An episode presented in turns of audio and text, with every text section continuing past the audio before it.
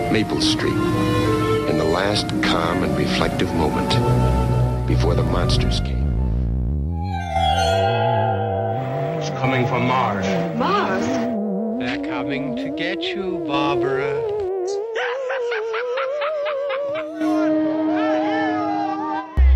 Hey everyone, welcome to Pod Monsters from Mars, a bi weekly podcast where we break down and discuss our favorite aspects of horror, sci fi, and pulp fiction. I'm Bobby.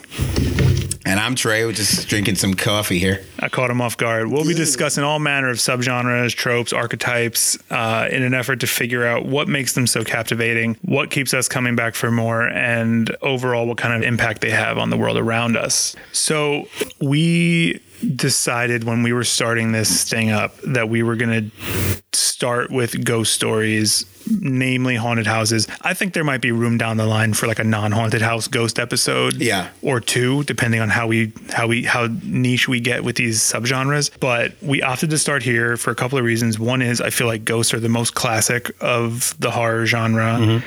And because Tre has some personal experience dealing with ghosts. Who are you going to call Tre? Oh wow! Uh, I was going to call my aunt, but she seemed not to care. Um, well, listen, I, I don't. For people listening, I don't believe in this sort of stuff. All right, um, but uh, it was a while back. I was a I was a little baby baby Tre, and uh, me and the family went to Florida to visit an aunt. Um, and she was staying in a in a you know new a new uh, house that they just moved into, and you know we went down to kind of visit myself, a lot of the cousins, and we all went out. Uh, I believe we went to Disney or something, whatever you do in Florida. And then we came back, and everybody kind of fell asleep on the couch watching TV. And as I fell into a deep sleep, I woke up in the middle of the night, and no one, the people who fell asleep around me, weren't there anymore. Right? Everybody bounced. They went to their own separate rooms, and I was like, "Oh God, they left me alone." Like whatever, because you know what's the, what's gonna happen to me? Like it's no ghosts. I didn't think ghosts exist, so I was like, "All right, cool." I just got up and just found a room, um, went and laid down in a bed, you know, nice and cozy. Now this was in nineteen in the early 90s. Uh, so you know we didn't have flat screen TVs. There were like you know the box TVs. Everybody had the little wooden with the wooden box around it, and the, the tube TVs. That's what the tube TV, the tube TVs. Right. Uh, the one that was like a piece of furniture, like it sat on the floor. Exactly. It was yeah. so big. It was so big. Um, so I go in the room. I go to sleep. I lay down. You know, close the lights. You know, cover myself in the blankets. And uh, as the night went on, I started to feel like the bed, like, like, like dip, especially by my head. Like there was someone sitting by my head on the bed, so my head would kind of like roll to the left. Um, so I was like, you know, I get up and I'm like, hell was that? You know, I roll to the other side. As soon as I roll to the other side, the same thing happened on the other side. So I was like, okay, what the hell's going on? No big deal. What could it possibly be, right? It's just like the floor is uneven. you know, it happens. Uh, then all of a sudden the TV goes on. Now, like I said, it's early 90s, so the TVs shouldn't be going on in the first place. and it's tuned to It's tuned to fuzz. And still me not believing and thinking that that's the last thing in my head is thinking, oh, this is a ghost, this place is haunted. I was like, oh, TV went on. Okay, turn it the TV off. And I had to get up and turn the TV off. That's that's how strange it was that the TV went on in the first place. I go back to lay down in the bed. And then at that point is when I started to feel like the hair stand up on the back of my neck. And to let you know what that feels like, it, it, it feels like someone's almost like tickling you in the back of your neck. Like you feel it. It's like feels like, like like even though it's not a hand there, you just feel this kind of like tickling sensation in the back of your neck. So I feel that. And I but I still can't really put it to, you know, a ghost. Then the bed went up and down. And I- like it just ju- it like it a slight little like a, like like someone lifted it and dropped it. Oh okay. like very slight like probably like an barely an inch off the ground which is enough like a hop. for little- me boop. yeah enough for me. I was out. Still not believing in ghosts but i'm out. Like I, I just ran out. I went in. I, I went into the kitchen. I fell asleep on the floor in a curled position. Um, and at that point that's where everybody found me in the morning. My aunt especially she found me like like curled up in a ball in the middle of the kitchen. Um, and at that point i had you know told her because I, I had no shame. I was like you know this is what happened. Um, and she responded to me with like you know no one sleeps in that room. Because when they first moved in they found that room to be a little and and my my aunt is is is an aunt of a cousin. I don't know what would you, what would you call that? Uh, like my cousin's aunt. She was not my blood aunt. You know what? In my family, we just call them aunts. This aunt, yeah, she's from Honduras. and We got those people too. they're very. She was super religious, and uh, you know they did not go in that room because the room was always closed because they felt like that room had spirits in it. Um, so yeah, I mean that's really interesting though because I I gotta say like my general stance on ghosts and spirits and stuff like my family's sort of superstitious that way. A lot of them believe in psychics and you know that people are watching us, you know our our ancestors or whoever that they're around and things like that. And I you know when it comes to the idea of ghosts, especially in the context of like a ghost story, Yeah. I feel somewhat mixed feelings. You know, like I want it to be true. I think it'd be pretty awesome if ghosts were real. I don't really think they are. I'm very skeptical. Um, but you know, spooky stuff's cool. I find spooky stuff really cool and interesting, and it would be great if like ghosts were real. I'm just not convinced. You know that they are. I mean, if if they are real, there's plenty, of places we can go to see them. Well, yeah, and we'll get to that in a moment because we that's one of the hallmarks, right? Is like where do we find them? but right. if we're going to talk about horror stories, I feel like real estate is the real horror of Yeah. all of it, and ghost stories, haunted house stories are s- super inherently real estate stories, right? Yeah. Because it so often opens with like a real estate agent showing people around, and it's always these people who think they're get who like think they're lucked out. They're like, oh man, this big giant house is we shouldn't be able to afford this, but we can. I'll take it. I'll take it. You know, it reminded me of a joke that Eddie Murphy had in one of his stand-up specials from like back in the 80s where he's talking about like haunted houses and he's like, yeah, you know, the problem is that white people stay in the house. He's like, if I'm looking at a house and the agent's like, oh, hey, yeah, you know, there's this, there's that, and then there's just a voice that goes, get out. He's like, I'm sorry, honey, we got to go. We gotta go. The house says get out. I'm getting out. we out. it's like the writer is like writing the movie. Is like, well, they left. The family left already. I, I can't write anymore. Like, I think this family is just really practical. well, that was that was before the uh, the bubble burst. I think yeah, before the bubble burst, yeah, because you're running somewhere else. Now that bubble's burst, yeah, I'm, I'm staying. You're like, I'm gonna figure this out. Well, yeah, imagine that, right? Like the horror of the real estate crisis that happened was that people had everything they, all their value, all their worth, their net worth or whatever was tied up in their house. It was the only thing they had of value. They couldn't sell it. Yeah. So imagine that, like the economy trapping you in your haunted In house. your haunted house. That's fucked up. And imagine like, we- you know, like especially if that, you know, like them, them telling their friends, and it would be it would be an interesting movie to watch. Like someone who isn't your typical uh, all American family living in a haunted. I would love to see that. Like that would be. There's a lot of different ways you can go with the way that their friends deal with it, the way that they deal with it. yeah, that could be really cool. And like I said, even like bringing in that economic thing to be like, well, we can't even get rid of this house. We're stuck here. We're stuck here. Like. I mean, it's always these big grand houses, mm-hmm. right? That you would think someone rich would live in, right? But they're they tend to not be rich families. They tend to be like middle class families mm-hmm. who think they finally moved up. Yeah. You know, and that actually makes it kind of sad, right? It's like it's kind of fucked up because it's like, oh, you know, here you are thinking you finally made it, Yeah. right? Like you hit the big time and then your house is haunted and your life is hell and somebody's possessed by a demon, you know, whatever the case is. it's just like, man, that was not worth it. That was not worth it at all. Another thing that I wanted to draw on from TV is the Twilight Zone, Mm-hmm. which I will probably reference a ton Yeah. throughout the life of this podcast. I just feel like it's one of the most like seminal, Yeah. amazing shows ever to be made. It's probably my favorite TV show ever. Uh, I would call it maybe the best TV show ever. It's just so good Yeah. and so original that no matter what we're talking about, there's probably going to be a Twilight Zone that can re- that we can mm-hmm. relate to it.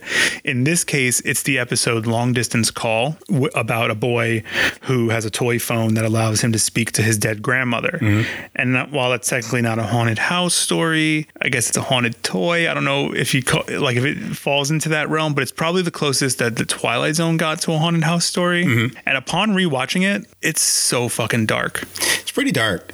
for a television show Yeah. made for a mainstream audience in 1961 Yeah. dark Yeah, super dark. But you know what? You know what it did. I mean, what it what it does time. And I don't know if I can't I can't remember if you went into like what is like you about the grandmother and well the quick recap is that Yeah. the boy talks to her on the phone and the grandmother from her side of the conversation Mm-hmm. is trying to convince him to kill himself so that they can be together forever in the afterlife. And I think that that also ties into why uh, haunted houses or ghosts are so prevalent in you know culture is is that you don't want to let go.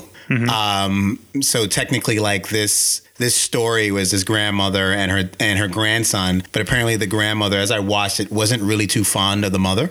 Yeah, she Um, felt like she took her son away from her. Exactly. So she took her son away from from her, and then so she, then she had a grandson, and she didn't want to let go of the grandson. The grandson didn't want to let go of the grandmother. Um, and that was kind of like this whole like you know tug and pull between like life and the afterlife, and like family dynamics, which Yeah, often exactly. Mm-hmm. factor really heavily into like the ghost story, is just sort of the dynamics of the family and stuff like that. And I mean, honestly, like when I was watching it, I found it really moving to watch because while I'd seen it several times over the years, I guess I had forgotten about the convincing the kid to kill himself part. Yeah. And just remembered like the basic, oh yeah, he has a phone, talks to ghosts, whatever. And so I'm watching, I'm like, damn, she's trying to convince him to kill himself. That's pretty messed up. And then he's trying to do it. Yeah. And that's the other crazy thing is, is that it's working. But this was probably the first time that I watched it. No, this was definitely the first time I watched it since I became a parent. And I was just like so gut wrenched at the end when like the father, so the so the kid uh, throws himself into like a pond and nearly drowns, but some paramedics came and they've got him on some kind of machine. They're not sure if he's going to make it, and the father is so like at his wits end at the concept of potentially losing his son that he goes up to the room, picks up the little toy phone, and goes on this whole touching monologue begging his mother to give him back, right? To let him live. Yeah. And it just hit me like, holy shit. How messed up and distraught must you be Yeah. to go pick up that toy phone and beg the ghost of your mother to give back your son?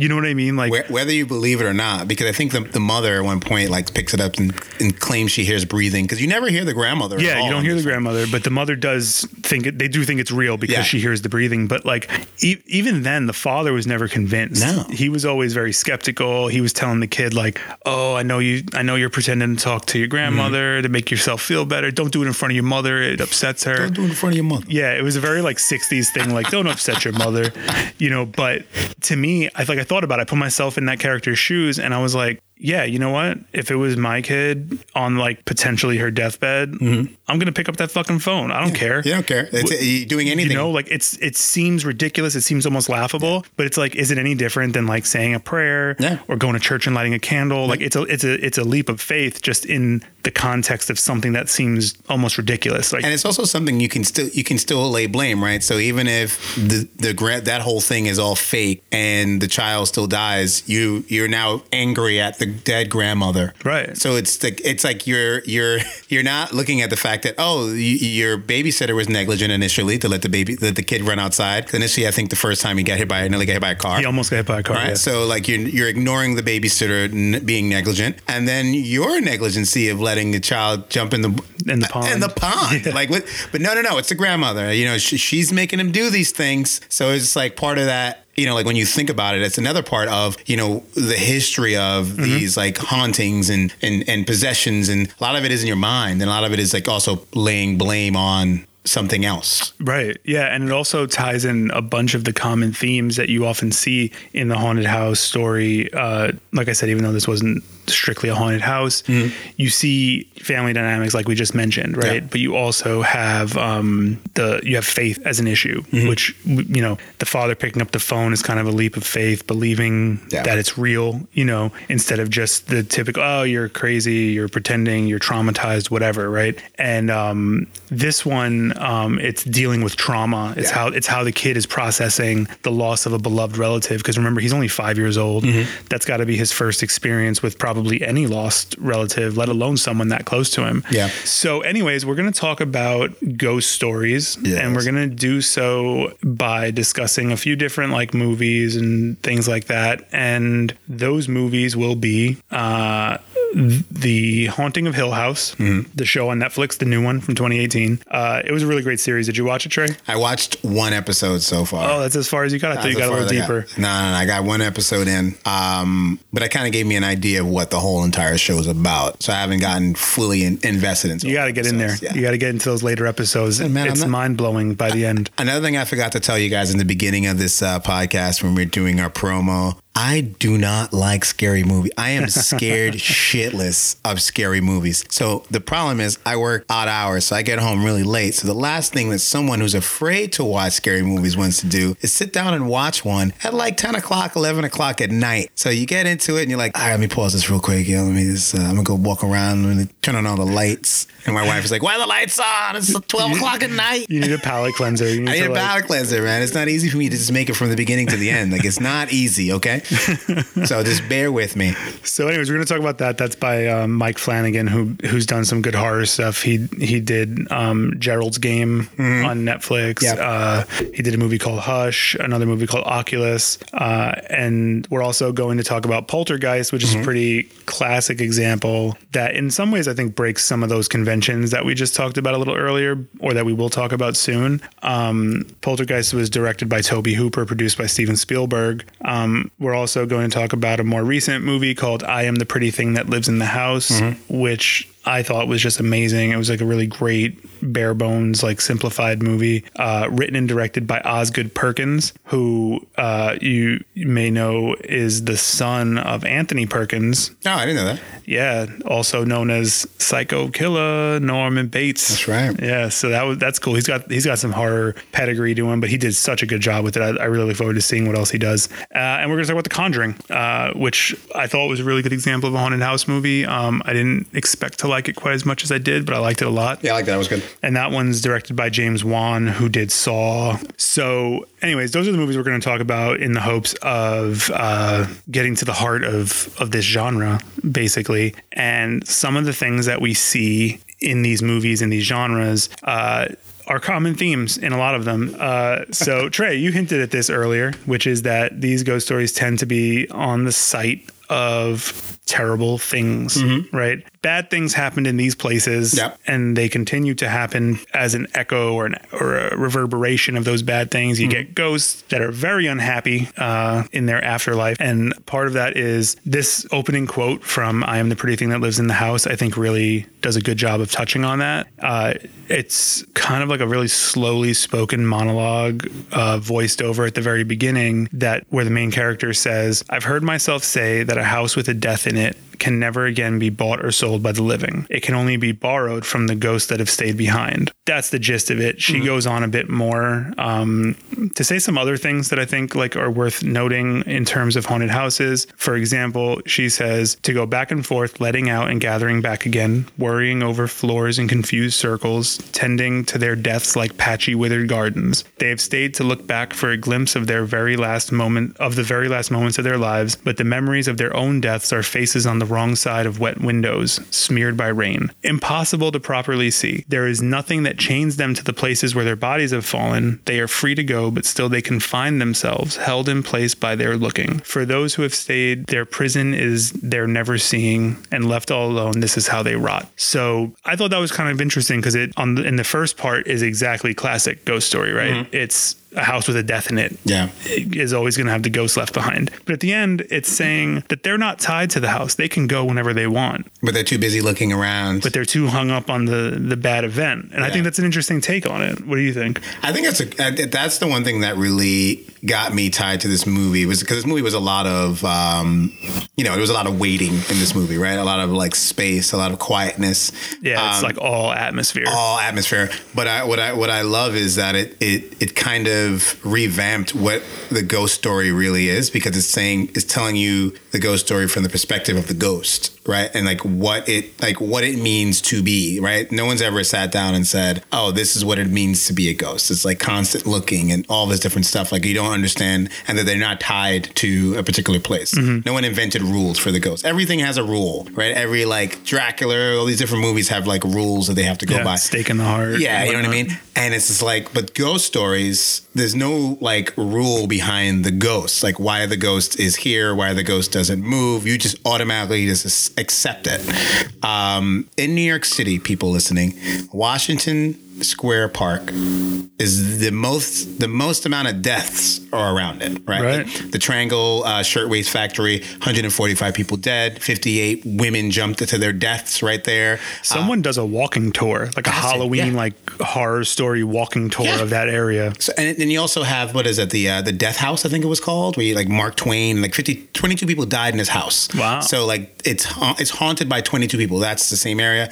And don't forget the fact that you know even up to like a couple of months ago somebody OD'd in that park. Like people you know throughout the years a lot of deaths in that park. Yeah, and it also was like the heart of the city, like a hundred years ago. Mm-hmm. Yeah. So it was like super packed. It, it wasn't just like packed. NYU. Yeah, super packed. So it's like you know when you if you go by the rules that that Pretty Little Thing um, went by, you would see tons of them just walking around, just like I mean it would be it's kind of amazing. I though you would never see it, it's way too lit. But if it was like the lights were off and say you just see like all these just ghosts just walking around aimlessly bumping into each other, just looking Yeah. or whatever, just tied to this particular space. Well, it's so interesting Kinda because badass. so often we hear it referred to as like something bad happened here. Mm-hmm. But I'm the pretty thing that lives in the house presents it as all you need is for someone to have died there. Yeah, that's it. enough. That's enough. Because actually, like you know, um, spoiler alert for those who haven't seen it, I really highly recommend you see it. But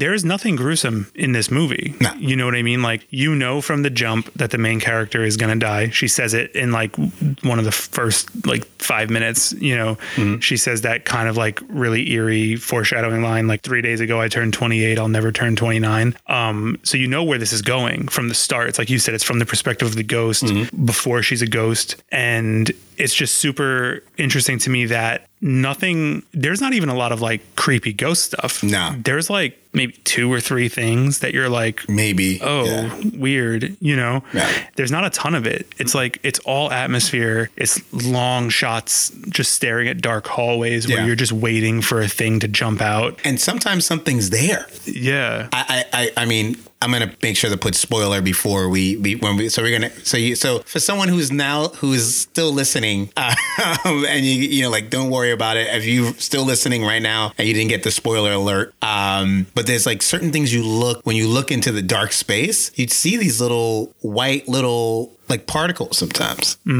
I was like, because I saw it once in the beginning when they were doing the beginning, and I was like, oh, I'm just going to stare into this darkness because this, this, director is not just going to do that one, and they're going to try and give you these little Easter eggs. see i didn't catch those but i was on the hunt for it. Like when we're looking at that dark hallway So i was looking hard. I was like what what's in there? Like i was waiting for like a shadow. I mean according to like a youtube video that i watched Mm-hmm. um, about the haunting of hill house there's a lot of that in there too. So good. where there's just like something that like they showed like still frames where it's like it's you're looking at someone in the foreground, but in the background there's like a figure. Yeah. And it's like intentional things. I'm like, damn, I did not pick that up when I was watching it, but I'm glad I saw this video pointing it out. Like the ending, the ending of it was amazing when you said that was the most that was the clearest you saw. Yeah. That was it. But that person was always around. Yeah, because that's the spot where the mold was. That's the same Yeah. spot of the hall where the Yeah. where the black mold was. But the really other cool thing about it too is like the ghost isn't terrorizing No. the person. The ghost is just there. Just doing this, doing his ghostly duties. Yeah, just walking that hallway. Yeah. You know, just doing whatever she's doing. It's the main character who's very like nervous and Mm-hmm. anxious and I think it's her own sort of pathology that Mm-hmm. that leads to her dying there and her becoming the ghost because she says early on I scare easily, Mm-hmm. you know, like you see she's kind of jumpy, you know, um takes her like she has to really work up the courage to read a few pages of this Yeah. supposedly scary book, you know, and that's kind of what like in a way it's interesting because her downfall is her psychology which Mm. is she's you know she's very meek and nervous and um that's something that factors into these stories a lot too is you know personal psychology Yeah. um and we'll get to that i guess at, in a Your little in a little bit but it's one of the really common themes and i think this one kind of exhibited it well to say this you know the horror is what you make of it Mm-hmm. you know like the author who owns that house wasn't scared by the ghost right? She had a relationship with her. They talked. Yeah. you know they were she- cool. yeah. this woman is literally scared to death by her Mm-hmm. you know? And the ghost seems to not give a shit about either one of them. Yeah. you know? So i think that's a really cool take on it. I really like that movie. I thought it was just an amazing way to present a ghost story and show how much you can do with very little. Yeah. i mean there's like four characters in the movie. Four characters never left the house. Yeah, always in that house, which is not a very big house. Mm. And you know what else? As aesthetically, it's not a typical haunted house, right? It's not like some three or four story mansion with 20 rooms. You know what I mean? It's just a little small house, probably like similar in size to mine, mm-hmm. maybe, you know, but well, no, it's bigger than mine because she had two floors or whatever, It but did, it's, it it's did not follow large. that. Did follow that trope of like the house in the country, away from everything. Yeah, else. yeah, it's like at the end of the road. It's off in the woods a little bit. it's very yeah, yeah. isolated. Very isolated. Um, so and again that that brings us to the idea of what you were saying about washington square park which is like if it just takes for something bad to happen or someone to have died i mean that's happened basically everywhere. Everywhere. so like you can find like if you're looking for ghosts you're going to go to the places you think they should be. Mm-hmm. And those places are always the expected cliche places right? They're mental asylums uh, prisons and battlefields and haunted you know freaky hospitals and houses where murders happened you know stuff like that. And it's almost like it's part of why i don't believe in all these ghost stories. It's because it's like well i think if you play the numbers you're much more likely to find a ghost in some random apartment in new york. Yeah. you know or some like random corner in one of the boroughs than you are to find a ghost um you know i don't know uh at the site of like of a well-known murder Murder, yeah. uh, the theater where lincoln got shot say for example Like he's still sitting there or something. you know what I mean? But people are always going to go there because they know this is where Lincoln got shot. Yeah. You know, I mean, I don't know. It, I think it's one of those things. It's like you make it. You know what I mean? Yeah, like it's a- it's a- it's- you go where you expect to see it. It's a folk- Oh, a good example is that hotel, the Chelsea Hotel in Mm. New York, right? Where Sid Vicious. It has to be, but I mean, like you know, how many deaths happen, and, and, and not even just violent deaths, like you know, overdoses. Right. Tons. Again, if you're going to go to the Chelsea Hotel, you're expecting You're to see the ghost of Sid and Nancy or Mm-hmm. whatever, right? But you're more likely to just see some random dude. Yeah. You know? You imagine, hey, time out. you imagine you go there, you're like, I'm going, you're so excited. You go on your ghost tour, you're going to see a ghost, and you're like, all right. And you, hear something like jingling down the hallway, like, oh shit, here comes Sid and Nancy. no, it's just fucking Fred, who, Yeah, just, just- who, who just died of consumption.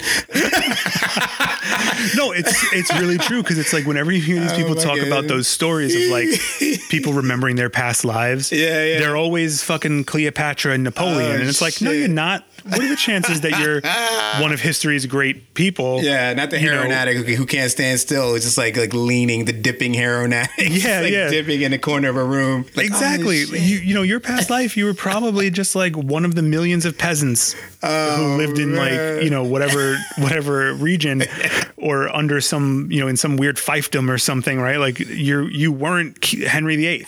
You know, it just I always found that I remember being a kid and seeing those stories on like like Geraldo or Ricki Lake or somebody, Yeah. right? Like some talk show where they'd be like, "Oh, in my past life, I was Cleopatra," and I'd just be like nine or ten and be like, "No, you weren't." no, you weren't. Like, what are the chances of that? You know, I'm like, that's ridiculous. you were more likely one of Cleopatra's slaves. Not even, you were probably so far removed from Cleopatra. Oh. You were a slave, like of a slave of a slave in some other far region, way down the end of the Way Nile, where she never even went. You know, it just doesn't make any sense that you would be Uh. one of history's most remembered people. Yeah, like, you know, it's it's. I think I'm still like on. I'm still on like seeing like consumptive Fred. Not even like your one like your, your one ghost is like he has on like the, the the wife beater all beat up with the with the G with the pants with the, like the two with the, the cargo pants and some like beat up Tims and he's just like puppy what, what's going on puppy It's like, Just like some OTB guy.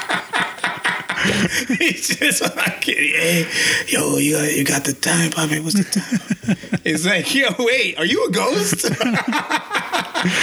So um, that brings us to kind of another thing that we've discussed leading up to this, which is where are all the new ghosts? yeah where are they? You know, like we are always seeing these ghosts looking like Victorians or colonial folk, or you know, I got a theory on that actually. Lay it on me. Uh, I, well, I, I don't know if I told you this before, but I think the reason why a lot of the ghosts are like Victorian, because like to be, you know, we're going, we're tying back to the stories that we heard, right? So we're all we're doing is like rehashing all these folklore and all these things that we've heard before. But that was before. I don't know. if We're going to touch on it in a little bit, but like mental health issues, right? So like a lot of these things were prior to uh, now where we can explain away why we see what we see, right? And it's just like then like, yeah, I saw her and she was this and she was dressed like that and she was wearing this, but there was nothing to explain that. No, you just you just you just have mental issues. You're not not, necessarily like saying that the person isn't really seeing a ghost. For those listening who are you know uh, lovers of the ghosts and true believers, um, but you know at the end of the day, there were so many stories because of the mental health issues as it goes down the line. Like we're so used to seeing these in our minds these apparitions. So like okay, they're gonna look this way, and, and some of the stories would probably be made up, right? Like oh, this the person was wearing like Victorian garb. They had on these particular boots, and her hair was done a certain way, and he was wearing uh, you know he was dressed like he was from a turn of the century. But like we were saying, how many people die on a daily basis Right. violently?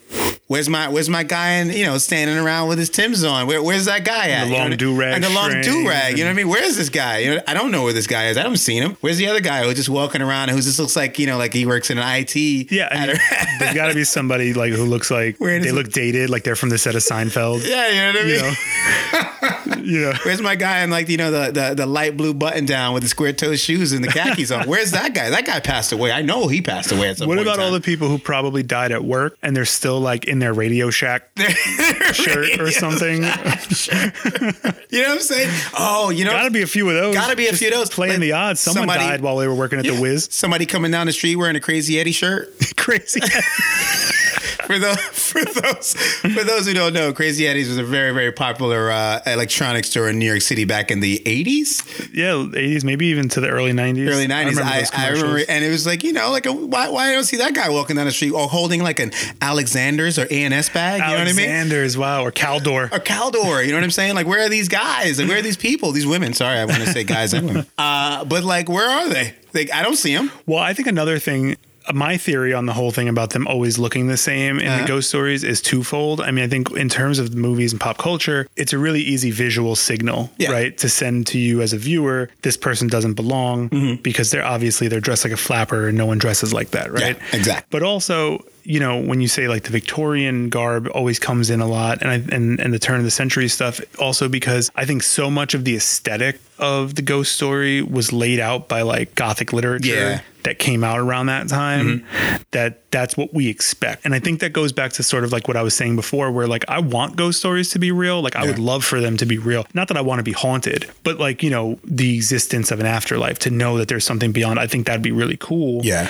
But I also think a lot of the people, and this is no offense to the people who believe it, um, but I think a lot of people like they find what they want to find. Yeah. You know what I mean? So when you're expecting to see ghosts and spirits, you'll find them. You know, you'll find a way to find them. Yeah, you'll You know, figure it out. Someone who's inclined to uh, explain away something hard to explain as being the product of ghost is gonna find ghost evidence all over the place, Yeah. right? Um, I mean, for me, a good example of that is I remember once I was I was asleep. I was like half asleep in that like weird twilight zone of sleep where I like I kind of just like barely opened my eyes and I looked at the pillow that was next to me and the like the wrinkles in the pillow became an old woman's face Okay. and Yes. it got sharp like it went like it it sharpened from like shadows into clear face clear as day just an Yes, old woman like a like an old typical witch face you know So you were sleeping with an old woman? Wow, No, no, no, she was in my pillow. dog. She was in my Oh, pillow. Okay, I thought you were and so sleeping with her. and it was just her face so i mean you know She's like, thanks, sweetie. so but then it was so weird because my brain started to react and i had that like momentary what the fuck moment where i was like what the fuck am i looking at you know and then i guess like because that was in sleep yeah. it sharpened into this old woman's face like I, what, here's what i think really happened was that because what it, it eventually just dissipated back into just being shadows Yeah, yeah, right yeah. and what i think happened was She got her rocks off. I was I was asleep and my brain saw some shadows and said that kind of looks like a face and then made it be a face Yeah. like to fill in the gaps and then when I was kind of shocked to alertness by that. My brain was like nope shadows. Nope. and then sent it back to shadows right? But like I've always that always jumped out at me because I understand what that was. Like to Yeah. me that's the explanation. That's what it was. But it always jumped out to me because I, I always knew like if I were the type who was inclined to to say that was a ghost, I would be telling you up and down that was a ghost in my Yeah, bed. in my bed. I saw the ghost of a woman doing some fucking research. Maybe some old woman died in that apartment. Yeah, yeah, Who knows? But like, I, you would not be able to convince me That that was that wasn't the ghost Well, of the I- old woman. Another right? thing is like I, I I I sometimes get that uh what is that sleep paralysis Mm-hmm. that happens to me often. It used to happen to me a lot when I used to do like multiple jobs because you know I'm Caribbean we do a lot of jobs. uh and I would like you know like sleep and for like a couple minutes and then wake up and go back. It was like my body was all jacked up. But it, the sleep paralysis is a thing, right? Yeah. And you do hallucinate when you do have these things, and um, you think you're up, but you're not. But every time I have, you know, luckily for me, all my sleep paralysis hallucinations have been like of animals. so I, I would be sleeping and I can't move. Body's like just like stuck, and I'm like trying to move, and then my eyes open. And if I'm facing, if I'm sleeping and I'm facing my left, I'll open my eyes and I'm facing the right. So I obviously know I am not up, right? Like it's like my body is facing in the wrong direction. But then the the one that sticks out the most is I was a goat just like sitting right in front, like sitting I love that. right in front of me like a goat. That's the Caribbean haunting. You're getting, a you're getting a goat. You're like, what's up, man?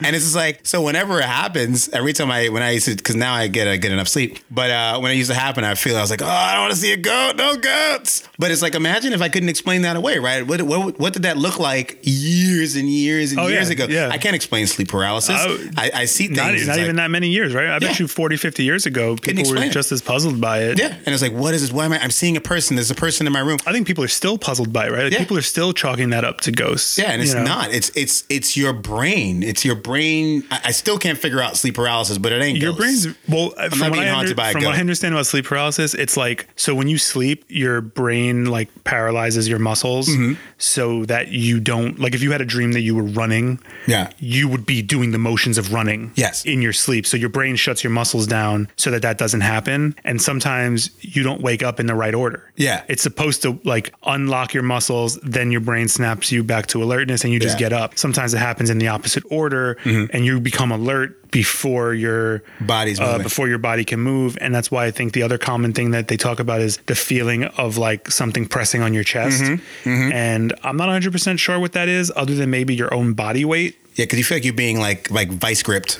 Yeah, you know, and that's another reason why I think people talk about it as like a ghost thing, because they're like, oh, there's a presence Yeah. sitting on my chest, and it's like, well, Oh, buddy, it's sleep paralysis. Get some sleep, homie. yeah, I know, right? Like, just stop having caffeine after like four. It's it's interesting what uh what we've what our minds can do to kind of like make us think that we see what we see. Yeah, and um, one other thing that I forgot to mention when we were talking about new ghosts is a comic book that I read called Infidel. Um, is produced by Image Comics, and um, it was it's actually a really interesting comic because it takes place in an apartment building, and you almost never see like haunted apartments, right? Yeah. It's always this big Victorian house or something, um, and so. In this this story is that, that that apartment building was the site of a terrorist bombing, and now there's a Muslim woman who lives in that building, and she's dealing with a lot of like Islamophobia and racism, and there's a lot of those themes, you know, like racial themes and what it means to be, you know, Muslim in today's world or Muslim in a place where feelings are still really raw about a terrorist action that was perpetrated by Muslims, uh, or a Muslim rather in this case, and so that that actually ties in really interestingly in a way, like to the themes that surround things, because it is it's it's trauma, and I don't know a lot of other ones that prey on race, because it's like you were saying, there's never like a black family moving Never. in, or, but or or a Latino Yeah, family, or a Muslim family, or Asian family. I mean, Yeah. it's like there's no minority. So, but that to me was really interesting, and and, and I want to bring that up again in a little bit. But I think another aspect of ghost stories that's really cool, especially for the movies, is as unrealistic as they are. Like we just both established that we don't really believe that it's happening, that like there's ghosts around us or anything.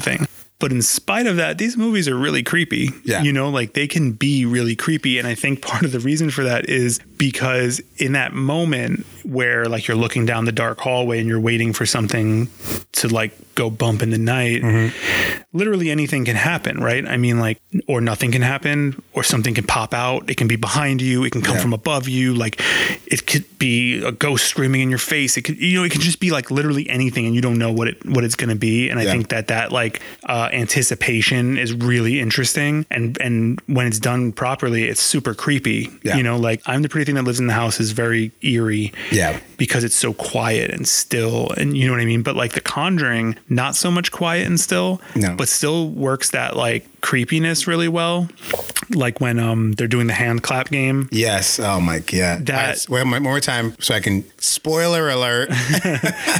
yep Spoiler alert. we need like a soundboard so we can just be like wee wee.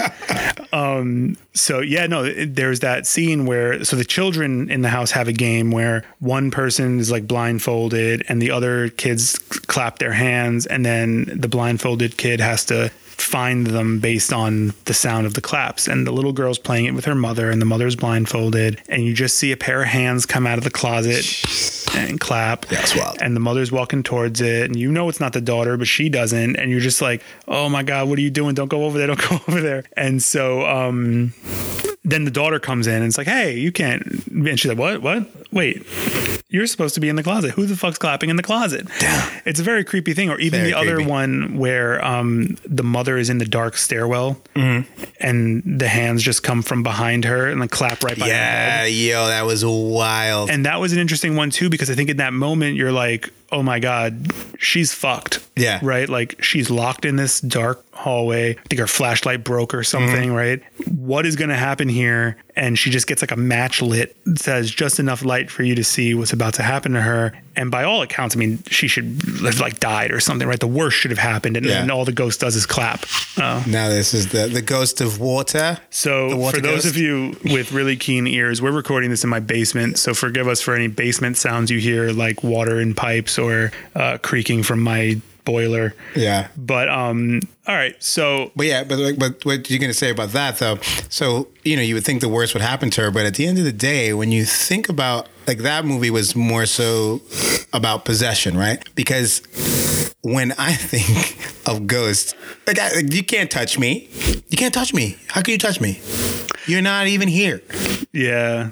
You can scare the shit out of me. We, well, we do see, remember Ghost with Patrick Swayze when he concentrates real hard and he can move the penny? So, like, it, it could be done, I guess. I guess. I mean, somebody, somebody need, like this is why I like that the the, the pretty little thing. Um, give me the exact title again. Pretty little thing. I am the pretty thing that lives in the house. I am the pretty thing that lives in the house. This is what I love about that is that it gave the rules. There were never any rules. So when you see that movie and you, in, in The Conjuring and you see that hand clap, right? Okay. So what now? Is she gonna grab her? Is she gonna punch her in the face? She can't. She's a ghost. Now that was different. Although was I think different. that is the scene where the where the ghost gets in her. Yeah, that, so that that's was where her more of a, possession like starts. a possession thing. Um, and I think that's like that's like that's another part of a haunted house, right? It's just like you know, uh, and, and another. Um, how can I say another trope? Like it could either be the house is the house is haunted, but someone there has to be more than that because at the end of the day, there has to be some sort of possession because a ghost can't touch you. Well, also like in the Conjuring, they make a big show of doing an exorcism on the house. Mm-hmm. Yeah, yeah, yeah. To like exorcise the, the ghost out of the house. Yeah. And Poltergeist has that similar. Same thing. That little woman shows up to do like her ritual, and Yeah. then she's like, "This house is cleansed" or whatever, which it's definitely not. No. You know, they should get a refund from that Yeah, lady. definitely. But I think uh, I think old, a real thing too is in The Conjuring when they kind of go that to that old photo of the yeah like you know like the, that's another thing that you, you see a lot in in, in haunted movies and The Shining's a good example. of that Shining is too, like yeah. yeah this old photo this person right here Yeah, where you like you see again, it's, it's like the thing where you see that they're not of this time, right? Like, Oh. Yeah. But you you know know, they don't belong because they're in that old ass photo. Yo, what's crazy, and I'm going to put this photo in the. Uh, I could put this photo in- on the site too. I went to Crayola Land or World with the kids, and um, there's this like you know the photo of all the people in the factories and everything, and there's this one photo of everyone sitting down, and there is this one woman, and I was like, "Yo, is she trolling this photo? Like, it's like, the, is that an early troll? Like she's like, is she joking? Like her face doesn't look normal." Scared the shit out of me. How is it odd? Oh man, I, I, I I'm- gonna show you the photo after after the after all this, and we can put on. It's All an right. odd photo, man. I was like, whoa, that's one of those. It's one of those photos you would see in a scary movie, and it was like, this is the woman Right, who lived right. here before, and she ate the babies. They say that every tenth year on the Crayola versary, you can hear her howling. I'm gonna look up the photo now as we talk. Every year, yo, it was the scariest thing I've ever seen in my life. I was like, yo, this is crazy. So then I didn't want it to. The kids were looking at it, and like even even like my youngest one looked and was like, ooh, oh oh, I'm gonna keep it moving. Um, So we were talking about how the um aesthetic of ghost stories and like the commonalities have been laid out like from a long time ago. And when I was doing a little bit of research, I wanted to see like what's the history of the ghost story, what's the first one, you know, stuff like that. So I found that there was oh, hold on a second, let me see this photo. Oh yeah. That's definitely the face of like a woman with an axe. Oh my god! Like it was just such a normal photo. It's like just a normal photo of a bunch of people. Yeah. Wild. Yeah, it is like the zoom in. It's like the shining photo. Yeah. You're just shining. There's just So one crazy. psychotic person in the middle. Yeah, so crazy. Um, anyway, So, anyways, yeah, there's where I was looking back, I wanted to see about a little bit about the history of ghost stories, haunted houses, and whatnot. And I found um, that there was a play that they seem to refer to as like the first instance of a haunted house, which is kind of cheap because I don't think the haunt, the house is not actually haunted. Someone just says the house is haunted. Basically, what happens is this is like ancient Rome. Um, the play is called Mostellaria, which translates to something to the effect of haunted house. And um, basically, like a rich guy goes out of town and his kid has a big party. And then when the guy comes back, he sends a slave out to, to, to stall the father so he doesn't come in and find the party uh, evidence. And the slave says, Don't go in there. That house is haunted. and so apparently, that's the first instance. oh, that's what the slaves are like. Don't go in there. Yeah. whoa, whoa, wait. You Whoa, can't whoa, go in there. There's ghosts in there. Ghosts in there. So I don't think that should count necessarily, but I thought it was worth mentioning because should you do your Googling, that's what you're going to find. Um, it is kind of funny, though, that it's basically like the plot of a teen movie, from, like an 80s teen movie, from but it's from ancient Rome. The really interesting thing that I stumbled on is um, this letter by Pliny the Younger. Um, Pliny the Younger was like an author in ancient Rome. Uh, he was a magistrate and a general man of letters, and several of his letters survived. That's how we know about him, or whatever.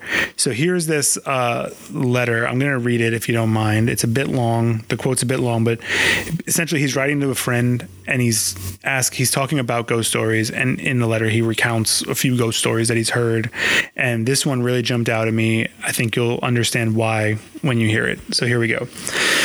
There was at Athens a large and spacious, but ill reputed and pestilential house. In the dead of the night, a noise resembling the clashing of iron was frequently heard, which, if you listened more attentively, sounded like the rattling of fetters. At first, it seemed at a distance, but approached nearer by degrees. Immediately afterward, a phantom appeared in the form of an old man, extremely meager and squalid, with a long beard and bristling hair, rattling the gyves on his feet and hands. So I'm going to jump ahead a little bit, but the part I'm skipping basically says that anyone who lived in the house couldn't sleep because of the ghost. They all got crazy and freaked out, and nobody wanted to live there. So um, a resourceful real estate agent put it on the market in the hopes that someone from out of town would take it, having no idea of the uh, the reputation. Which again, real estate yep. the true Even horror. Uh, so back into the letter. It happened that Athenodorus, the philosopher, came to Athens at this time, and reading the bill, ascertained the price. The extraordinary cheapness raised his suspicion. Nevertheless, when he heard the whole story, he was so far from being discouraged that he was more strongly inclined to hire it, and, in short, actually did so. The first part of the night passed with usual silence, then began the clanking of iron fetters. However, he neither lifted up his eyes nor laid down his pen, but closed his ears by concentrating his attention. The noise increased and advanced nearer till it seemed at the door and at last in the chamber. He looked round and saw the apparition exactly as it had been described to him. It stood before him, beckoning with the finger. Athenodorus made a sign with his hand that it should wait a little, and bent again to his writing. But the ghost rattled his chains over his head as he wrote. He looked round and saw it beckoning as before. Upon this, he immediately took up his lamp and followed it. The ghost slowly stalked along as if encumbered with its chains, and having turned into the courtyard of the house, suddenly vanished. Athenodorus, being thus deserted, marked the spot with a handful of grass and leaves. The next day, he went to the magistrates and advised them to dig up that spot. There, they found bones commingled and intertwined with chains, for the body had moldered away by long lying in the ground, leaving them bare and corroded by the fetters. The bones were were collected and buried at the public expense, and after the ghost was thus duly laid, the house was haunted no more. Wow, was that uh, Anthony Hopkins? That sounds, sounds very Anthony Hopkins. So I could see, yeah, I can visualize Anthony Hopkins. Um, but it's so crazy because it's like, I read that and it really blew my mind because it was like, wait a minute, this is every ghost story you've ever heard. Yep.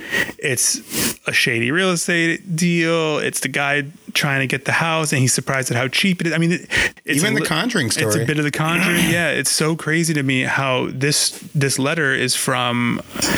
Uh, I don't know what year, but Pliny lived between 61 and 113 AD. So we're talking about 2,000 years old. Yeah. This story is, and it's essentially the skeleton of every ghost story we've ever heard, right? I mean, like at its core, it's so it's so so common, and that really blew my mind, which is why I wanted to read that whole thing, even though it was very long because chains is one of the big um, things that like comes into the history of ghost stories, right? It's like they've they're always rattling chains. The guy in um, Christmas Carol's rattling chains. Um, getting into more of the literary tradition, you see it in the Christmas Carol. Oscar Wilde also has a novel called The Canterville Ghost, which um, honestly sounds just like Beetlejuice. It's very similar. It's strikingly similar to Beetlejuice. And I'll give you a brief recap of that. Basically, it's a comedy where an American family moves into some like fancy manor and they're warned that it's haunted and they're like, Psh, we don't believe in that shit. So the ghost comes rattling his chains and the family's like, yo, here's some oil for your chains. Stop keeping us up at night. And the ghost is like kind of distressed by the fact that he can't scare these people. Yeah. And he wants to scare these people out of his house because that's what he does. He's a ghost. Those are the rules, I guess. And um, interestingly, the ghost becomes depressed because not only do they not care about him and not scared by him, but the two youngest children terrorize him to the point where he's afraid of them. you know, and it gets to a point where like he is oiling his chains because he doesn't want to get their attention, but he has to like rattle his chains. and again, similar to Beetlejuice, it's like the daughter who's kind of sensitive and understands a little bit more. She's a little bit more empathetic. That helps him. Uh, essentially, like certain things have to happen for him to be able to cross over. Yeah. And it's interesting because it switches the perspective. I mean, the people in the house are the assholes. The ghost, while not a good person because he was a murderer in real life and that's why he's a ghost now. Yeah. Uh, you kind of empathize for him because you feel bad for him. He's like he's like impotent. yeah, you know? he's trying to move on. Yeah, so I thought that was interesting, particularly because of the Beetlejuice connection. Like Yeah. I was hitting Google, like did did no one ever say this No. that this sounds like Beetlejuice? did Beetlejuice take it from this? Maybe I just never I'm, knew. I'm I'm pretty sure that that is you know like a lot of a lot of things that you like a screenwriter or a writer like tends to um, you know draw back on folklore and and things that already existed and kind of like redo the story uh, in a more modern age. Um, but it also doesn't. It also makes me realize that uh, it's been two thousand years and still there is no minority in a haunted house movie. and it's been two thousand years of this same story. You just can't put like one minority in one. I mean, two thousand years. That's crazy though when you think about the fact that like these stories. It, it it's the same thing with like you know like when we I know we eventually one day talk about like a rom com. Like all these things have the same the same skeleton. You know, like that every that every story kind of like they it's like formulaic. Exactly. Like, where did that formula start? And it's crazy that the haunted house formula started 2,000 years ago, right? And then you have this other story like Beetlejuice, which is like kind of a play on that story that was 2,000 years ago. What's interesting too is that from what I could tell, I don't think Beetlejuice was intentionally drawing on this story.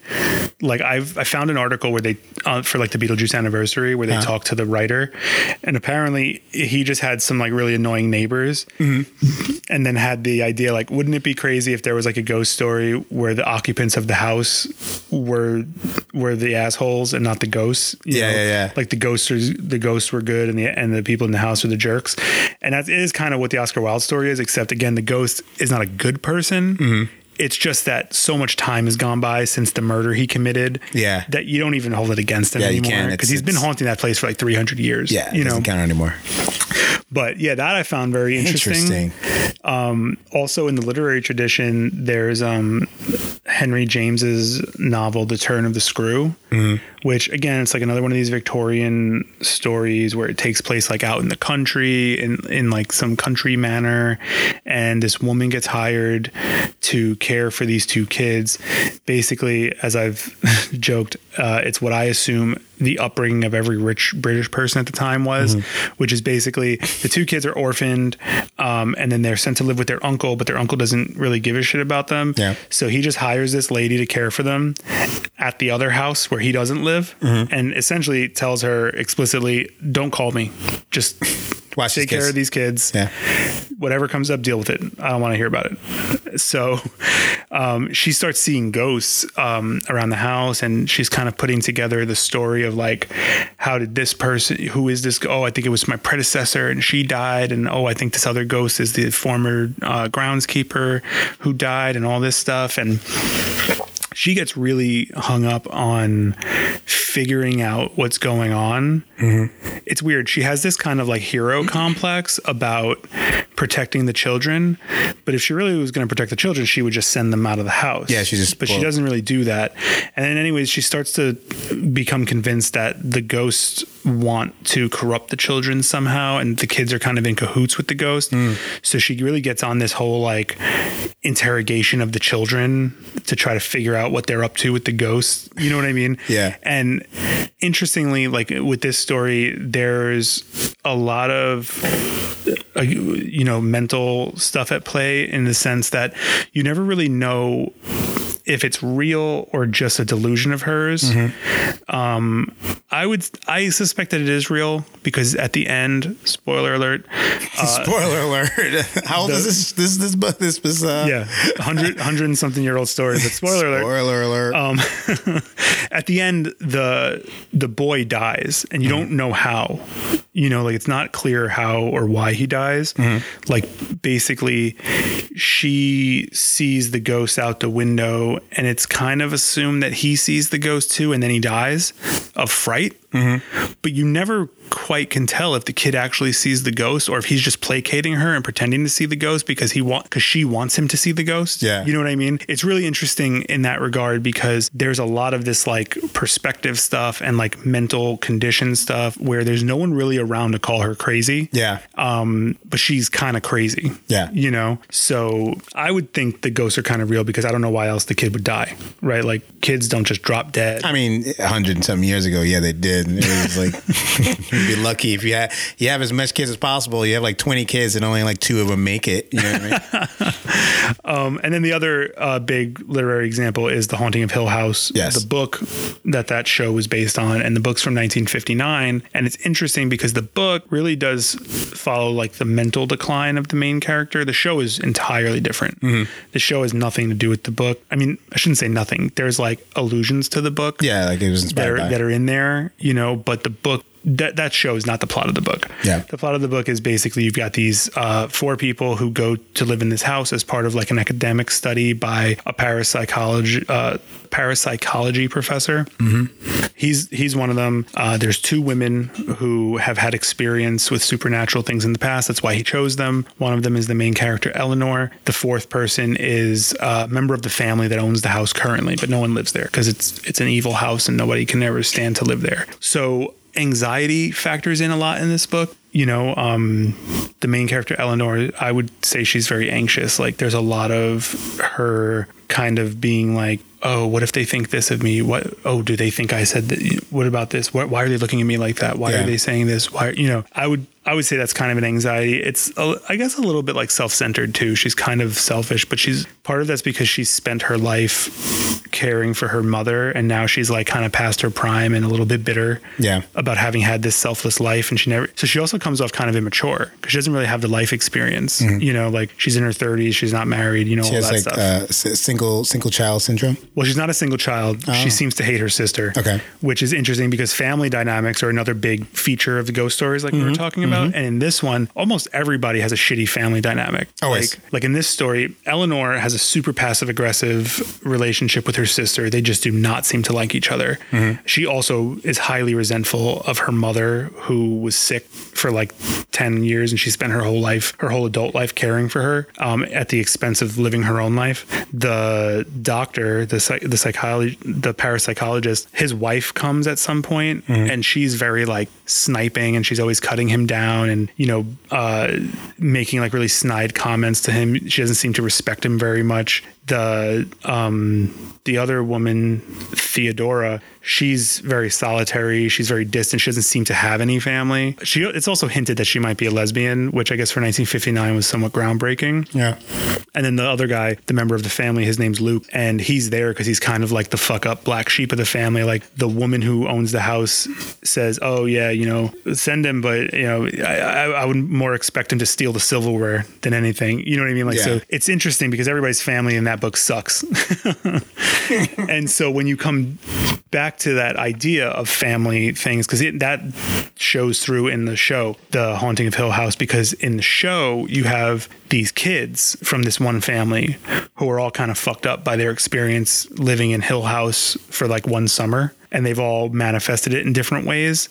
Um, actually, that that video that I watched, this is super interesting. Explained that each of the kids' personalities uh, corresponds to one of the five stages of grief. Yeah, so when you watch it, try to like bear that in mind. Like, um, what are the five stages? Denial, anger, depression, bargaining, and acceptance. Not necessarily in that order. I might have messed up the order.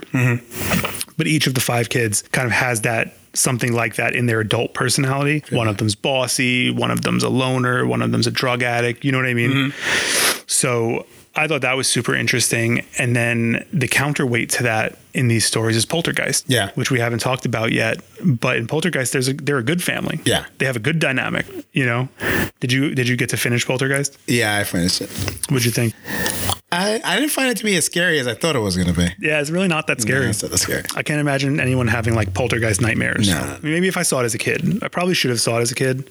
I wish I had, um, because I feel like I would have appreciated it a lot more. Like Yeah. I think had I seen it as a kid, it might have scared me, but it would have definitely like made me much more engaged. Like I would have felt Yeah. something from it. When I when I watched it, I wasn't really you know like I know disrespect people who love the movie. Yeah, it's a, it's a good movie. I was just like, meh. It's a fun movie. It's And one like, of those. yeah, it's got that Spielberg feel of it being kind of really like a kid's story. Mm-hmm. Yeah. As dark as it is, you know.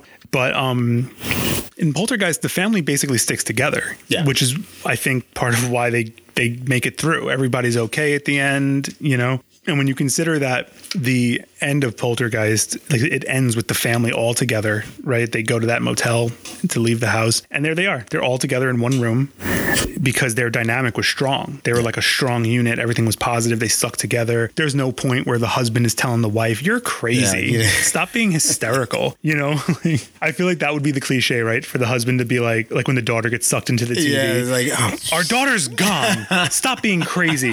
You know. Well, I think I think also like you can tie that back. Eh, the, the Conjuring was the same way. The family was was was a pretty strong family dynamic, uh, strong enough for the husband to like really know that okay, my wife is possessed. We're gonna get her. Yeah. You know what I mean? Um, and I think that's you know like stories like that is kind of they're not they're, they're, normally like the counterbalance to you know like a, a, a traditional like haunted house like like you were saying there's a lot of different like the divisions and the families aren't really necessarily like the closest. This is why you're able to like that's why the the the possession is or or the ghosts are able to take over because they kind of like divide and conquer pretty much. Um, but then also this is why those families tend to win out at the end. Um, I think some other ones we watch when the family's structure is a little bit damaged, it tends to be more of a darker ending. I would assume. Yeah, well, it's interesting because not these aren't necessarily examples of ones that we were setting out to talk to. They were just sort of top of my mind when I was coming up with some of this stuff, and just looking. Um,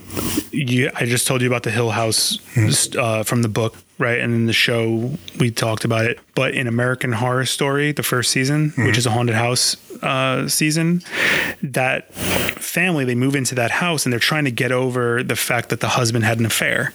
So there's this sort of like you know bump in the road behind them that they're trying to forget about they're trying to like have a fresh start get over it you know with this new house and set up a new life in this new place um and the shining is kind of the same way Yeah. too right they go to this hotel the husband's an alcoholic, but he's trying not to be like, book, yeah. he's really trying to be a good person. Yeah.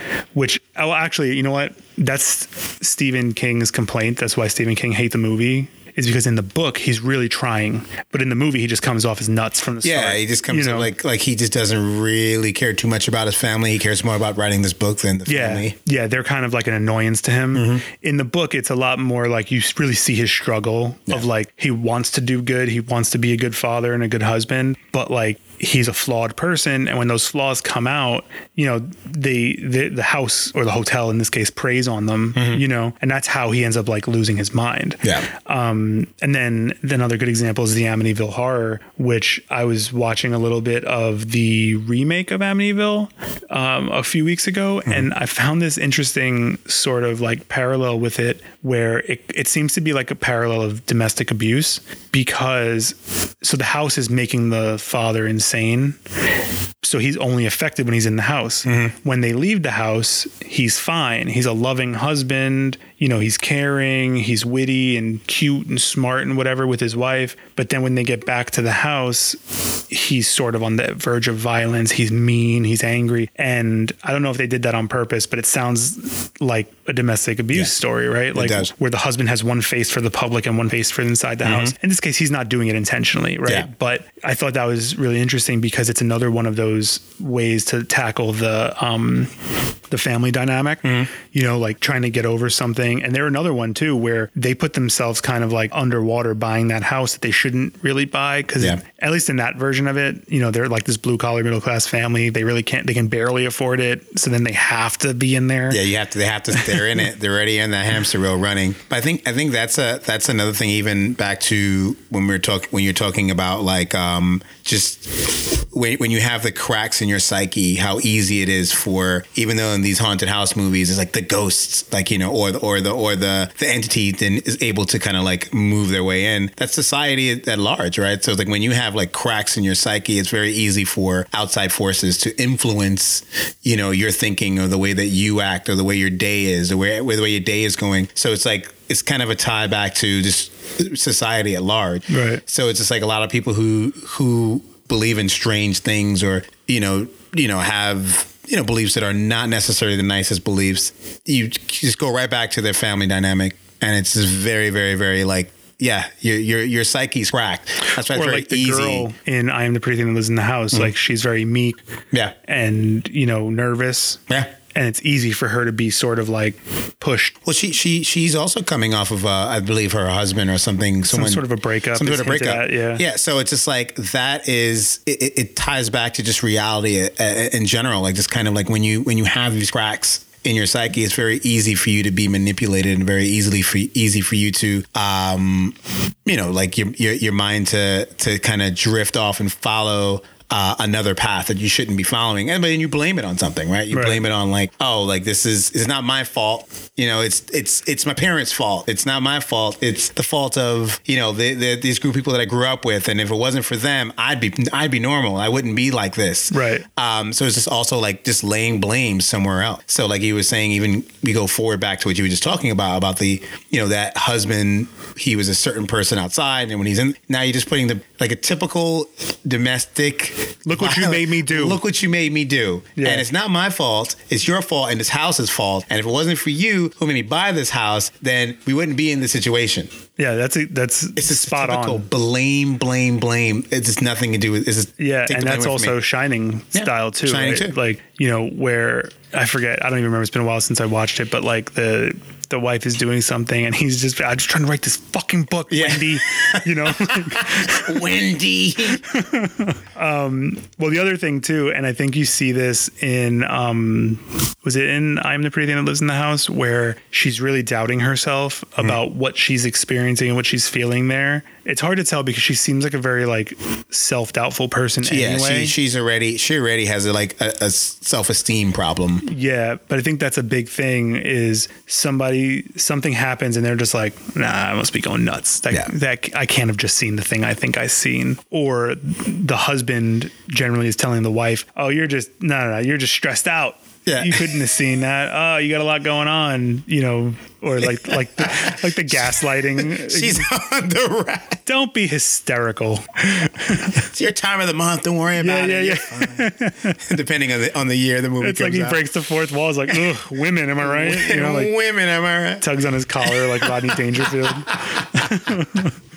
um, but no, I mean, think of, I mean, it makes sense to doubt yourself, right? Like when you had your ghost experience, I mean, I'm sure your first thought was like, "Am I okay?" You know, like What's going on here? Was that just me, or did that happen? Yeah. you know, like that's a that's an interesting thing, and I don't think most people find themselves in situations where they have to doubt their own sanity very much. Yeah, yeah, yeah. So it got to be kind of jarring, right? It is, but when you know that, like myself, when you know that you're physically insane already, like I'm fine. I'm like, okay, cool. Yeah, I'm, I know I'm insane, so I don't have to doubt that. Um, And then know I'm mental. Well, also because like they they also have these. You, you had touched on it earlier, saying like back in the day there wasn't a lot of thought to mental health, right? so at all. probably there were a lot of people who should have just been being treated for a condition, Mm-hmm. who were just being called crazy or wacky or whatever. And you see it a lot in some of these things in various ways. Like in Hill House, I mentioned anxiety, Mm-hmm. in um, I mentioned depression, in um, that Oscar Wilde story, but it's also there in like American Horror Story. It's there in The Shining. Paranoia is in that comic Infidel. You see a lot of like paranoia. Oh, she questions her sanity quite a bit. The girl in that story. You know what's so crazy as you as you as you say all this, right? And and and I know I don't want to tie this back to just like um society at large, but in terms of not being able to um, pinpoint mental health, um, like you were saying, the paranoia, paran, pa- paranoia, the anxiety, all this is prevalent in low income communities. Like there are no, there's plenty of people that, um, no matter white, black, doesn't matter. Like these low income communities, are you just like, oh, this guy, ooh, there's something wrong with you. You're a little, you're a little, you're on the spectrum, but uh, you don't even know it. And I think, you know, the fact that you know we The can people sit- around you may not know it. yeah, right? exactly. And the fact that we can still like we see that this is prevalent in these movies, um, and how long this has been prevalent in society, and how it's kind of like tied into these stories. It, it's it's crazy. It's strange to me to think that it's still people still don't these these these things still aren't handed down through generations because there are people who still don't even know what the signs are for parent you know being paranoid and paranoia and, and anxiety and having you know like it, the funny thing I'm watch, I was saying about when I was talking about I was like uh, loving this show. People just do nothing, um, and it's a perfect example in that show. The couple is moving into a place uh, in in London, Essex, which is really really far away from where they live at the moment. Meaning that he was going to leave all his friends. So he started having a panic attack, but he will never say he's having a panic attack because it makes him seem weak. So he kept saying he has 24 hour asthma. he's like, yeah, I had that 24 hour asthma bug. And it's like, he doesn't even know, he doesn't even know how to even describe the fact that he has a panic attack. Um, and I think just, just the fact that society still can't even come to grips with this. This is why these stories are still, we could still look at a haunted house story and we could still look at all these different stories and be like, oh, okay. Like, how do they not know? Right. Because so, someone is watching this and is like, yeah, I understand. I completely get what this person's going through. It's because they're probably going through the same thing, but they never diagnosed themselves and they don't even know that, okay, this person is just dealing with low self esteem. Yeah. Or depression or depression, anxiety yeah. or whatever. Yeah. It's not the ghosts, it's them. That's actually a really interesting thought too, because it's like when you have, say, like, you know, lower income communities where people are like just maybe less likely to be attuned to that kind of thing. Mm-hmm. And it's like not being able to, you know, uh, accept it. And it's it's easy, like and and like I said, this is back to why I think it still resonates, like these these haunted house movies and these because it's we're dealing with uh right at this moment in time. This is like the most because of social media and the fact that everything is oh, so Oh, yeah. prevalent and everything is is ex- everywhere. anxiety is everywhere mental health issues are everywhere so when people watch like when these kids watch these movies it it, it kind of like it makes them feel like oh yeah yeah yeah i know like they, they, they feel it differently like they feel like like it's part of them like that's that they're going through the same thing even though they don't have ghosts around they know what she or he is feeling on the screen so it makes them you know makes them feel a little bit You know, I was really wondering that too. Like, I wonder if it's just some sort of subconscious thing where people are drawn to these stories because they reflect a feeling that mm-hmm. they're familiar with, Yeah. even though that feeling is presented in such a different way. Yeah. Right. Whereas, like, I mean, I can imagine someone young saying, like, liking a ghost story and not even understanding why. Yeah. Right. Like, seeing, watching something like uh, one of these haunted house movies and not even getting why it clicks for them so hard. But when you think about it, it's kind of interesting how, like, these stories unfold in the in a very similar way that something like anxiety manifests itself and it's like you have this kind of unseen thing that's like off out of the just out of the corner of your eye or just just a step beyond the field of your vision that you can't quite see but every time you know it's always there. And similar to like in your mental state you've got these thoughts that are just lingering and they're just like it's there in your mind somewhere behind your real thoughts but it's always there and you never quite notice that it's there but it's always there it's and it's, always it's there. unsettling and it makes itself known at various points here and there and a little bit more and a little bit more and a little bit more Mm-hmm. and the next thing you know you're having a 24 hour asthma attack Yeah. the hour bug, the, the, the asthma bug. But and and but you know like in the conjuring there was the clapping and then in hill house there's like a banging you know it's like it's always something. Doom, doom. And a lot of the classic, when you hear a lot of the classic, uh, um, you know, folklore about like a lot of these uh, haunted stories, and you hear like people, it's always like there was rapid knocking on the door. Like, there's like there's, someone was always knocking on the door, and they'll go to the door, and no one was there. It was knocking at the window, and there's a I forget there's a story. I forget the name of the story, but there was a particular house that was being haunted, and it was like someone was knocking all around the house, um, and it, it's just that whole thing it just it plays on that anxiety and that that that fear of just like you know I, I'm losing control. right Um, and when you watch a movie that kind of plays on all those emotions, and even though they're not your, you know, they're not dealing with things that you're going through, like we were saying before, it, it, it still plays on those emotions, kind of like that brings them out. So you now you begin like same when we're watching a movie and it's a, you know, say we're going through a breakup and we're watching a movie that's a little mushy, right? You start to you start to tear up, but you're not mm-hmm. crying because the movie is great. It's because it's it's tapping in- evoking something from inside from you, yeah. inside of you. So you know that that that fear is different than a, than a thriller. Like a thriller is like that seeking the thrill. Someone who likes to go on like roller coasters and stuff like that. But haunted haunted house movies aren't thrillers. They're they're slow moving. They're you know like they're slowly pulling all these emotions out of you. When I watch a scary movie, I just can't watch it because I was like, you know what, I'm done. I'll take this off. I'm good. Whatever emotions in the back, I don't want. Maybe that's the maybe that's the that's the hood in me. I don't want to. I don't want to talk about my emotions. I was like, I'm out. Deuces. scared. I Turn this off. Turn it off. I'm gone. Uh, i'm turning it off not because i'm scared though Not because I'm scared, yo. it's late I got this asthma bug. Um, the other big theme too that I think makes it very universal is safety, because we've always understood the home to be like mm-hmm. your you know your source of security and mm-hmm. you're protected from the dangers of the outside world. And I think there's some sort of like primordial evolutionary thing where it's like whether it was thousands of years ago and it was a cave or it's now in my house mm-hmm. you know what i mean? Where i just want i feel safe i feel secure. Uh, but what do you and even as when you're a kid right? Some shit goes down in the street. What do you do? You run home. run home. That's where you go to be safe but it but it brings that whole like well when the horror is the house right Yeah. you know the call is coming from inside the house like that's a fucked up line to hear Yeah. because it's not supposed to be in the house In the house. you know like i'm supposed to be safe here and there's not supposed to be danger here and it's not supposed to, the house isn't supposed to be the problem Mm-hmm. and um, even with the domestic abuse it's sort of the same idea right Even even children, right? So like you know, like at the end of the day, when you have when you're living in a in a household that isn't necessarily the most stable, and you go home, that's all you got, right? You got you're a child. You only have your parents, and they're in your house. Mm-hmm. And if that's not safe, and your parents are fighting, that maybe you know something's happening to you, whether it be abuse at some sort of, and you're a child and you can't really you know fight against it, then it's it's nowhere safe. And imagine you know like a lot of these movies, like I said, like the, the, a lot of those stories probably come from that as well. Like that's like it's that feeling of not being able to be safe, Right. And and how do I say that? I'm not going to write the person who's you know writing a, a story regarding something like that. Um, they're not going to say, "Well, I was molested," and that they're going to say, "Okay, no,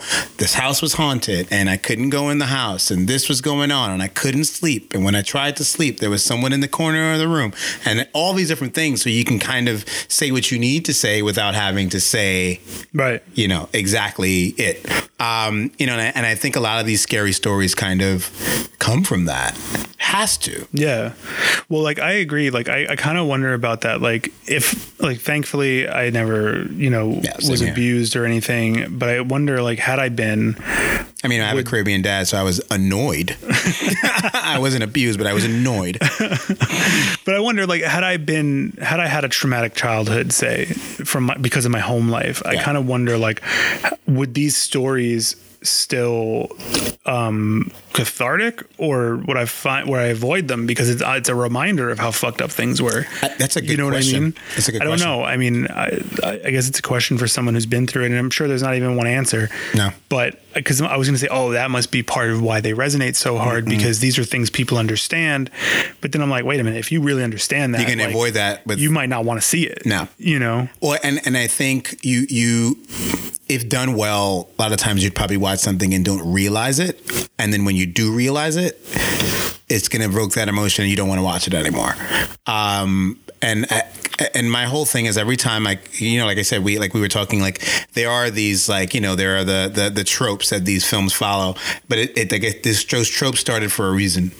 Well, you know what else I think too? Maybe maybe what makes them resonate isn't because they're meant to speak directly to abused people, Mm-hmm. but they're meant to offer a window into what it's like for those people, for those of us who weren't there. Yeah. You know what I mean? Like it gives me a way to see what it might have been like for people who were in a fucked up situation that I don't truly understand.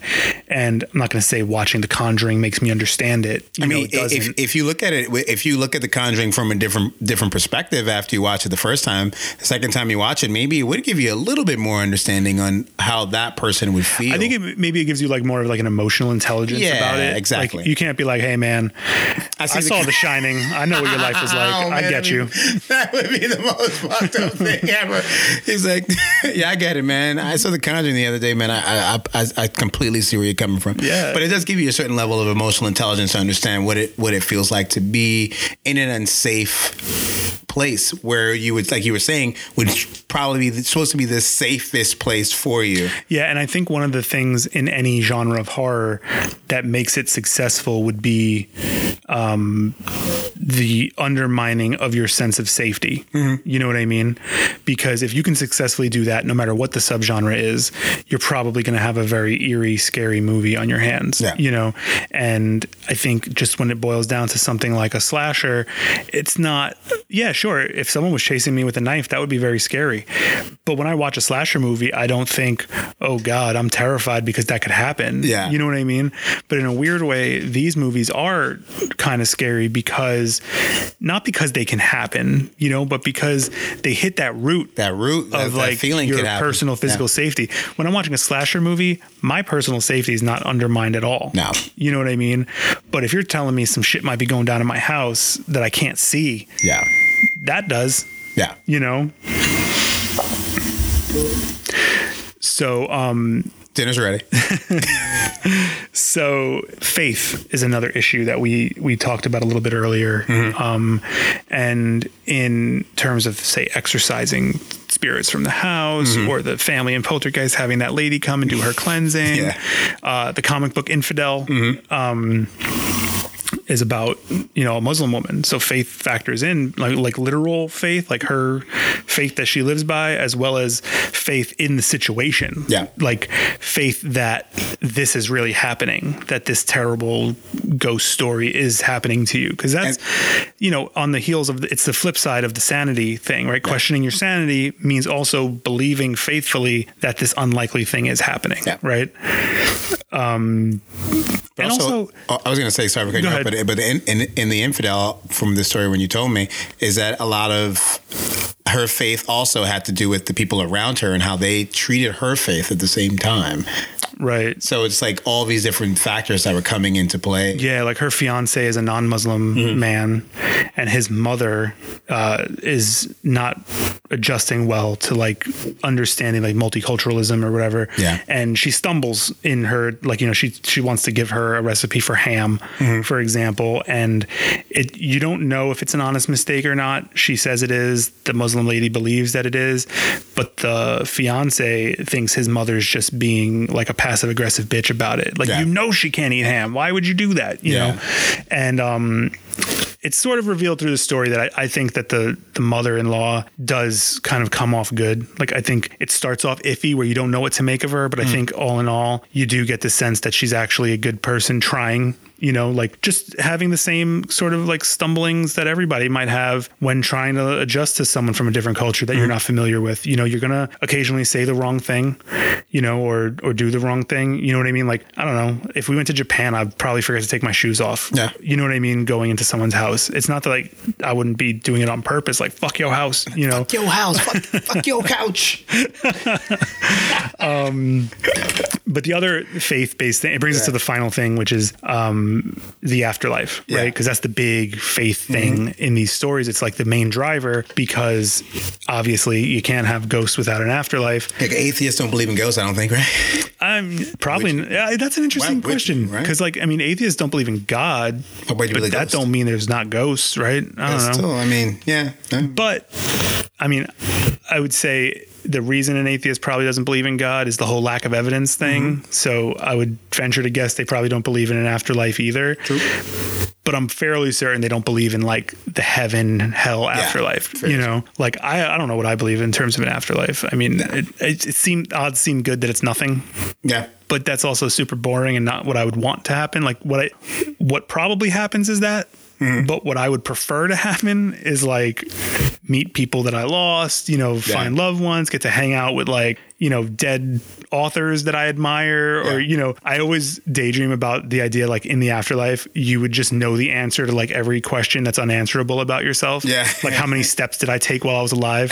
Or like how many breaths did I take? Or, Yeah. you know, I, I always, I always like, you know, when I think like when people think of like the afterlife, is like, okay, everybody has their own spirit, they have their own personalities, and there's no way that you could just disappear. Right. That's the story I always get from people. And and working in the world that I've worked in, you know, in, in, in sales and film and the amount of human beings I've met in my life, we're not that special. There's a lot of us who are pretty much the same. Like they're like I've met people. I'm like, oh yeah, you're exactly like this other guy. Um, I think we all fall in different buckets. Uh, I think that's kind of where I got to the point where like, no, maybe we just disappear. Maybe we just like that's it. It's a wrap.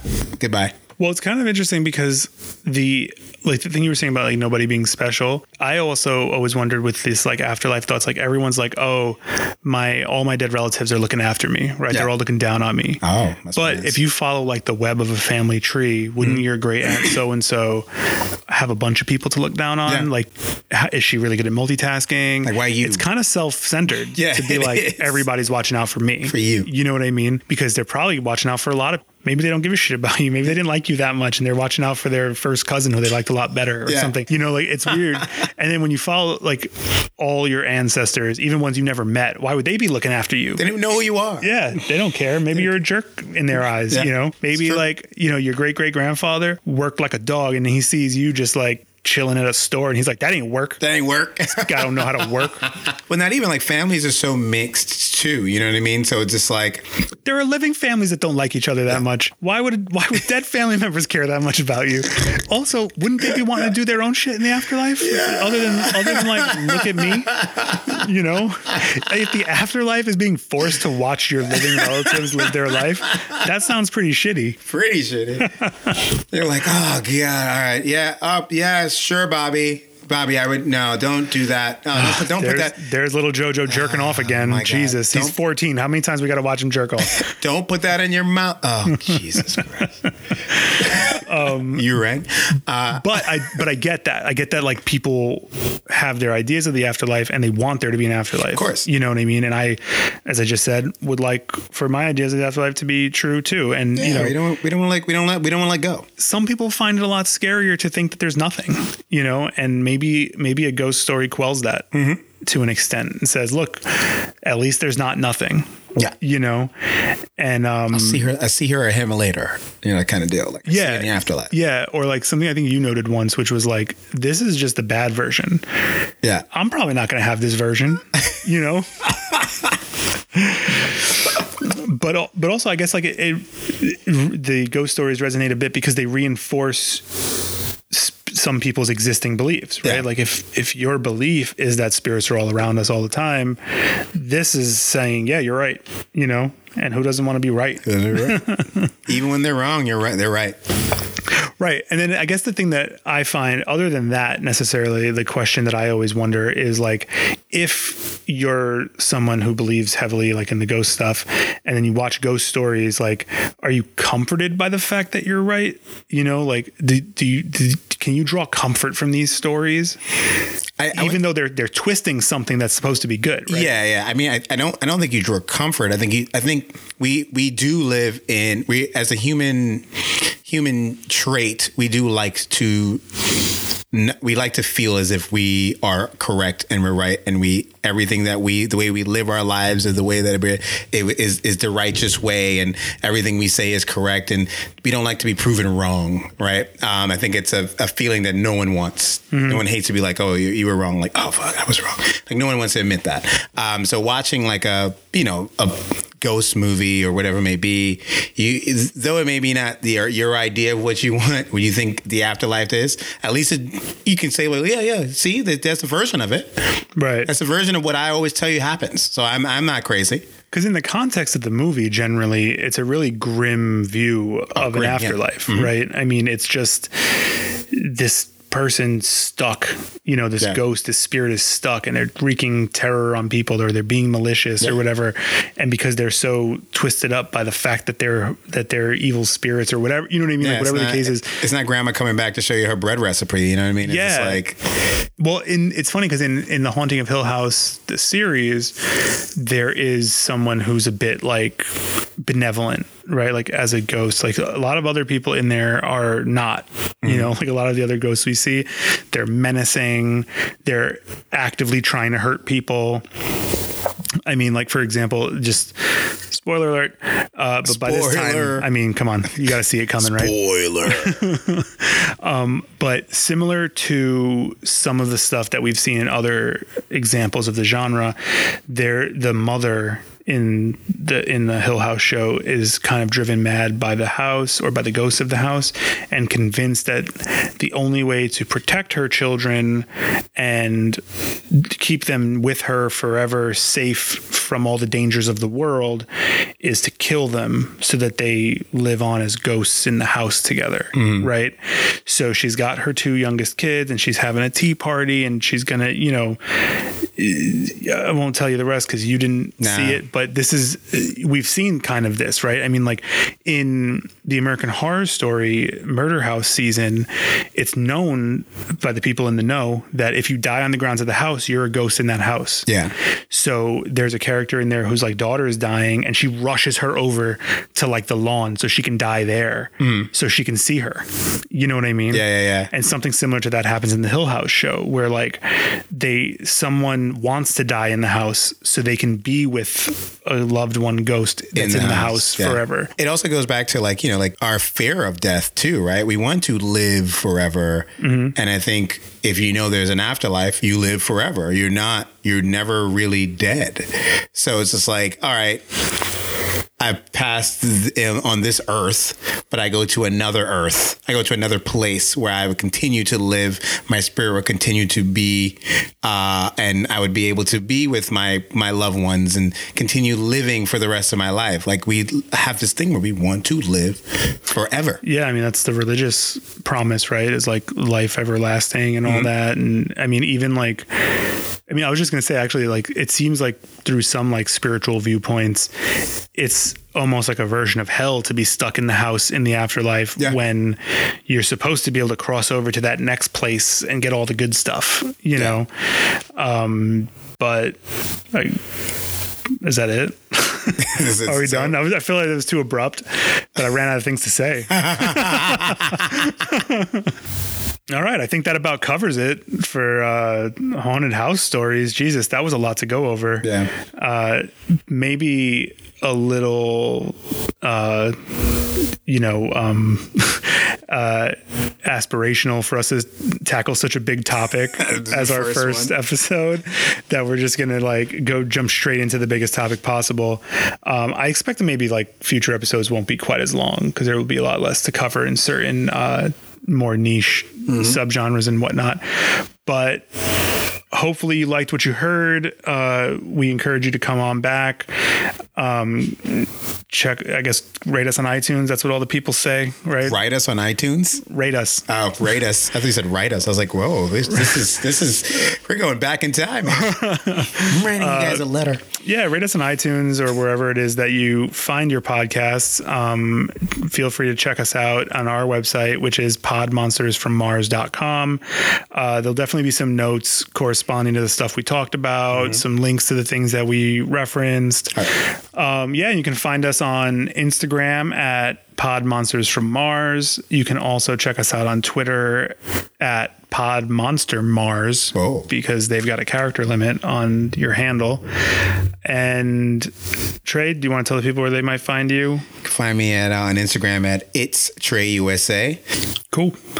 And you can find me uh, on Instagram and Twitter at Spitzmud, S P I T Z M U D. Uh, I'm not the most active around there, but I'll but I'll be there a bit. Nor am give I. me give me a reason. uh, otherwise, I guess we'll see you guys next. Well, we won't see. Fuck it. We'll see you guys next time. We'll see you. We'll see you. We'll come find you. We go to your house and haunt it. Goodbye. Later.